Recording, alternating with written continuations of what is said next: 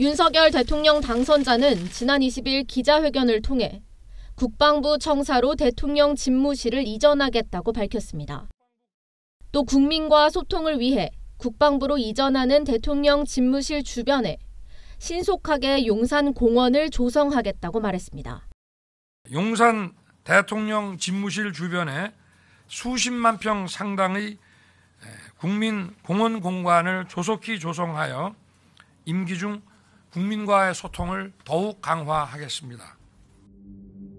기자회견 이후 이전 비용 문제 등과 관련해 여러 논란이 벌어지고 있습니다. 하지만 제대로 고려되지 않고 있는 문제가 있습니다. 바로 용산 미군 기지의 심각한 환경 오염입니다. 지난 2월 용산 미군 기지의 일부가 추가로 반환됐습니다. 2020년 연말에 처음으로 용산 기지 일부가 반환된 데 이어 두 번째입니다. 용산 미군 기지 내 남쪽 구역 두 군데가 먼저 반환됐고 지난달에는 남쪽의 한 곳과 북쪽의 두 곳이 반환됐습니다. 용산 미군 기지는 삼각 지역을 기준으로 북쪽은 메인 포스트, 남쪽은 사우스 포스트로 불립니다. 지난달에 반환된 곳은 각각 신용산역 부근, 녹사평역 부근, 숙대 입구역 부근입니다.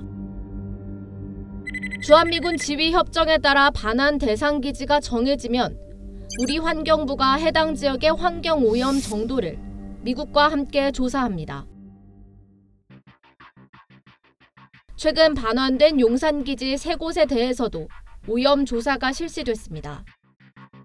뉴스타파는 이 세 곳의 환경조사 보고서를 입수했습니다. 먼저 사우스포스트의 신용산역 인근 기지. 토양과 지하수에서 기준치 이상의 오염물질이 발견됐습니다. 토양에서는 모두 10가지 오염물질이 1지역 토양 오염 우려 기준을 최고 수십 배 초과하는 것으로 조사됐습니다. 유류 오염 물질인 석유계 총 탄화수소가 기준치를 29배 초과했고 1군 발암 물질인 비소는 기준치를 2배 이상 초과했습니다. 지하수에서도 유류 오염 물질과 독성 물질인 페놀이 기준치 이상 나왔습니다. 오염된 토양에 노출되면 인체에 해로울 수 있습니다. 인체 위해성 평가 결과 이곳을 주거 지역이나 상공업 지역으로 사용할 경우 인체에 암을 일으킬 수 있는 것으로 조사됐습니다. 주거 지역으로 사용할 경우 암 이외의 질병에도 걸릴 수 있습니다.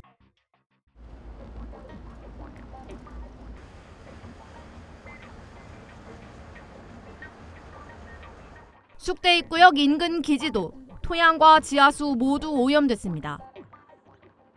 석유계 총 탄화수소가 기준치의 30배 이상, 중금속 오염 물질인 납은 기준치의 48배 이상 검출됐습니다.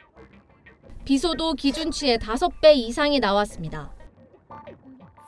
지하수에선 석유계 총 탄화수소와 페놀류가 둘 다 기준치의 2배로 나타났습니다. 이것도 주거나 상공업 지역으로 사용될 경우 오염된 토양이 암을 일으킬 수 있습니다.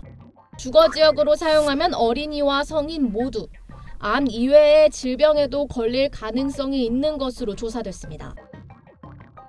녹사평역 인근 기재 토양에서는 기준치의 30배가 넘는 1군 발암물질 비소가 검출됐습니다. 맹독성 발암물질인 다이옥신도 기준치를 초과했습니다. 이것도 주거나 상공업 용도로 사용하면 오염된 토양이 인체에 암을 일으킬 수 있고 주거 지역 사용에 한해 어린이에게는 암 이외의 질병도 일으킬 수 있습니다. 문재인 정부는 용산 기지를 반환받아 공원으로 만들겠다는 계획을 여러 차례 밝힌 바 있습니다. 그러나 환경부 조사 결과 반환받는 용산 기지의 오염이 심각한 수준인 것으로 드러나고 있어 오염 지역 정화 작업까지 고려하면 실제 공원화까지는 오랜 시간이 걸릴 것으로 보입니다. 현 정부는 용산 미군 기지의 전체를 다 반환받고 나서 환경 정화 작업을 시작한다는 계획입니다. 2020년 연말에 반환받은 용산 기지 일부 지역도 현재까지 환경 정화가 이루어지지 않고 있습니다. 용산 기지의 4분의 1은 올해 상반기 안에 반환받을 계획이지만 나머지 4분의 3은 언제 반환이 마무리될지 알 수 없습니다. 또 전체를 다 돌려받고 나서도 오염물질을 다 제거하기까지는 다시 긴 시간이 소요됩니다. 앞서 10만여 제곱미터의 부평 미군기지 일부는 반환 이후 정화 작업에만 2년 6개월이 걸렸습니다. 약 63만 제곱미터 크기의 춘천 미군기지 캠프 페이지는 정화에 3년 이상이 걸렸는데 그 이후에도 땅 속에 매립된 폐기물통이 발견되면서 부실 정화 논란에 휩싸였습니다. 용산 미군 기지의 전체 면적은 203만 제곱미터 규모로 부평 미군 기지의 20배에 이릅니다. 뉴스타파는 국방부 청사로 대통령 집무실을 옮기고 국민과의 소통을 위해 주변을 공원화하는 계획을 세울 때 오염된 미군 기지 정화 작업도 고려했는지를 윤석열 인수위에 물었습니다.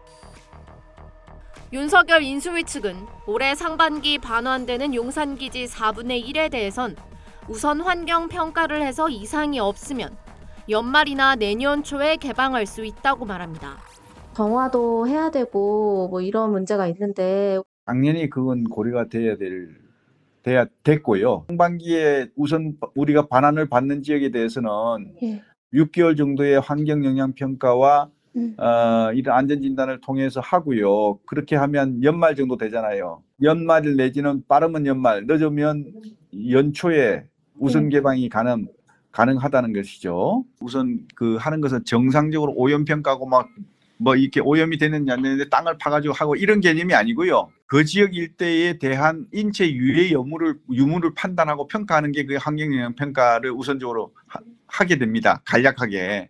그걸 이제 해가지고 이상이 인체에 없다 그러면 우선 개방하게 되는 것이고요.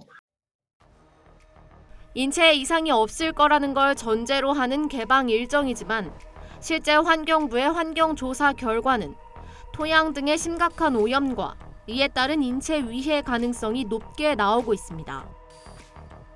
뉴스타파는 2020년 처음 용산기지 일부가 반환된 이후 계속해서 환경조사 보고서를 입수해 오염 실태를 보도하고 있습니다. 현재까지 반환 지역마다 심각한 토양과 수질 오염이 발견되고 있습니다. 용산 본 기지 이외 캠프킴 등 주변 기지에서도 맹독성 물질인 다이옥신 등이 검출됐습니다. 뉴스타파 강혜인입니다.